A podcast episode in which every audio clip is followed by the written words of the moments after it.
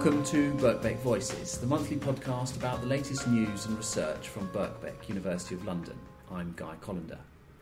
In this episode, we focus on Chile, 40 years after the military coup led by Augusto Pinochet on September the 11th, 1973.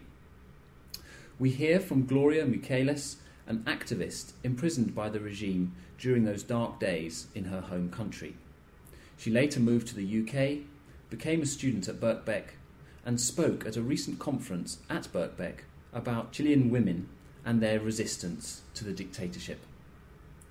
Gloria Michaelis, thank you for speaking to us. Could you tell us what you can remember about September the 11th, 1973? I was at home in, in a town where I used to live. And I was sleeping when my mom came to my room and said, Oh, there was a coup. And I was really shocked because although we more or less knew that something was going on, um, we never thought it was going to happen. Hmm? Chile had been a, a, very peaceful and democratic, and, and we always thought that the armed forces were uh, very constitutional, that will be always a, a supporting the government, never against the government. So it was really a shock. And so I got up and went to um, asentamiento. Uh, somehow we have this idea that the, the political parties had arms and that they were going to come and give that to us so we could defend a government, Allende's government. And but so we stayed there for a couple of days and nothing happened because actually there weren't any arms. There were probably a couple of uh, guns somewhere that were never enough to defend uh, the government or fight against uh, the military. Um, so that was it, and just kind of uh, very depressed and defeated, went back home and went back to university, um, trying to, to survive that period. But, for example, in my uh, house, you will see the uh, the army forces standing in front, uh, looking. They went to look into my house to see because some people have told them that I have arms, so they went to look into the everywhere, and um, and I was asked to go to the uh, barrack, regimiento, because they wanted to talk to me uh, and that kind of things.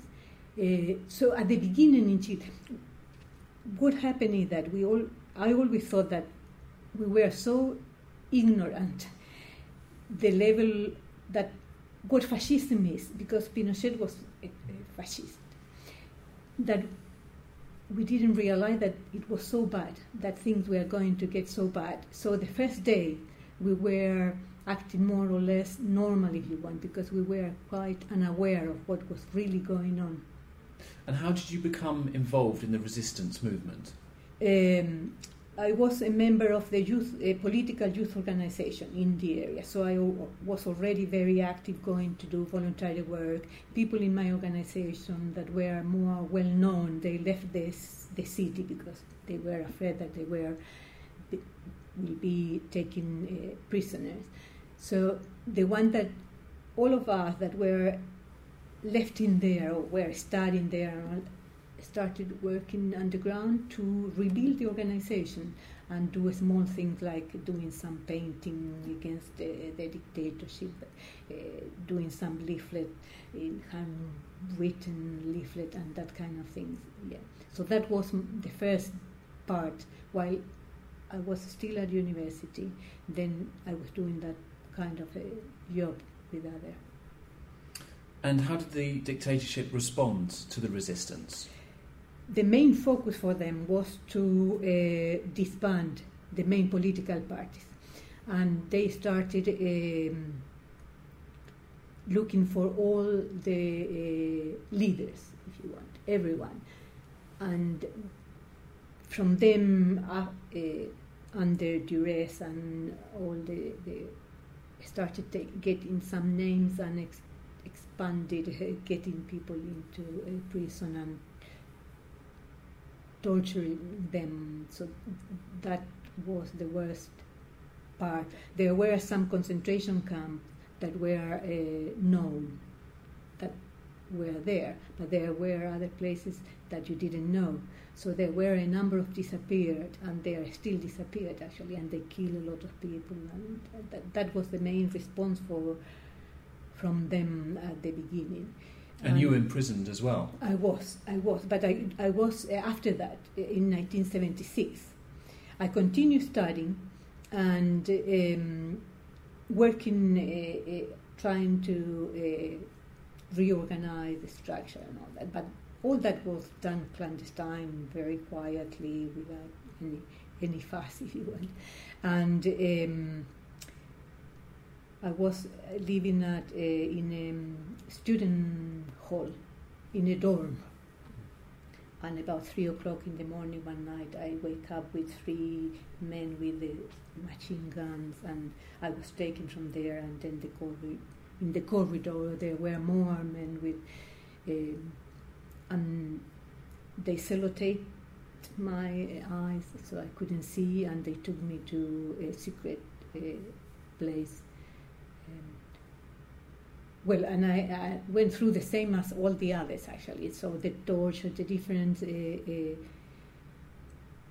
way of torturing, and uh, they were even uh, worse with the women because the, the, army in Chile is very patriarchal, and they think that women should be at home taking care of the kids and the husband and all that. So they were even worse uh, they were more repressive and more brutal with the women, and because they would think that oh you prostitute you, you should be at home what are you doing that, that, that so yeah it was really a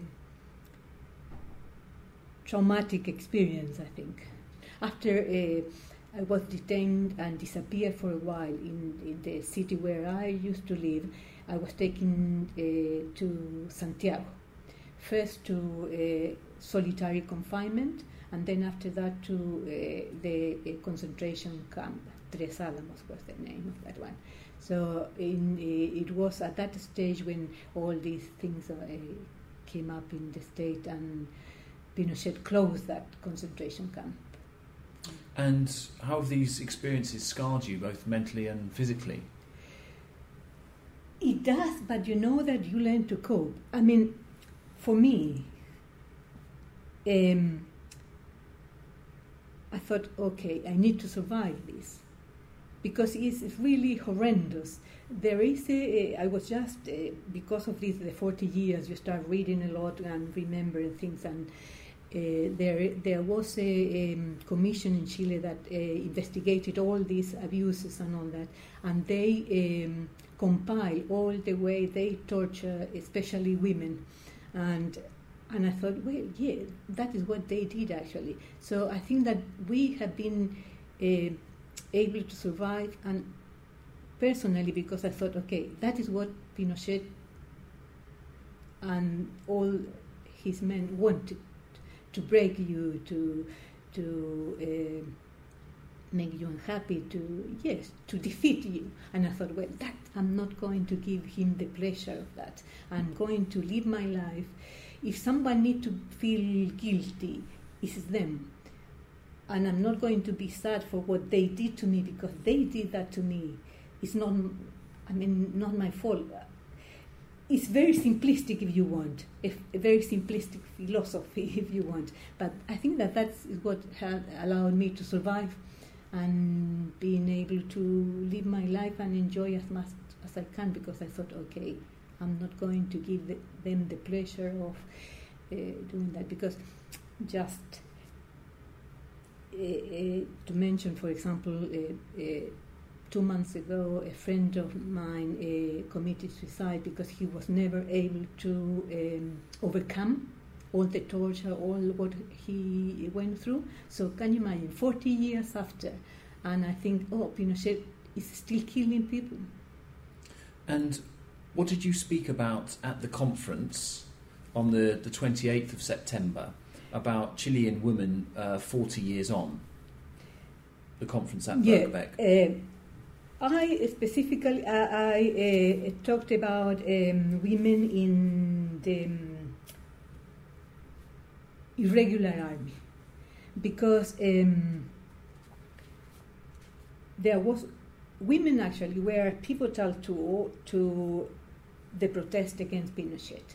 But there were the women that were uh, fighting in the street, uh, marching, protesting, uh, that kind of protest. But there were also a number of women that were part of the irregular army, because some uh, organization, after when they realized that Pinochet was going to perpetuate himself in power, uh, they they realized that he was not going to leave just like that and they started uh, structuring uh, the arm branch of their organization, if you want. And history has talked a lot about what happened and how one organization um, play a role on that one. And uh, but no one mentioned the role that women play on those organizations, that they were also active uh, part of that one. So my presentation was mainly about that. Gloria Michaelis, thank you very much for sharing your personal experiences and uh, your inspirational story of overcoming adversity and your involvement in the resistance. And that brings us to the end of this podcast. For more information about Birkbeck's news, events, and courses, please visit www.bbk.ac.uk.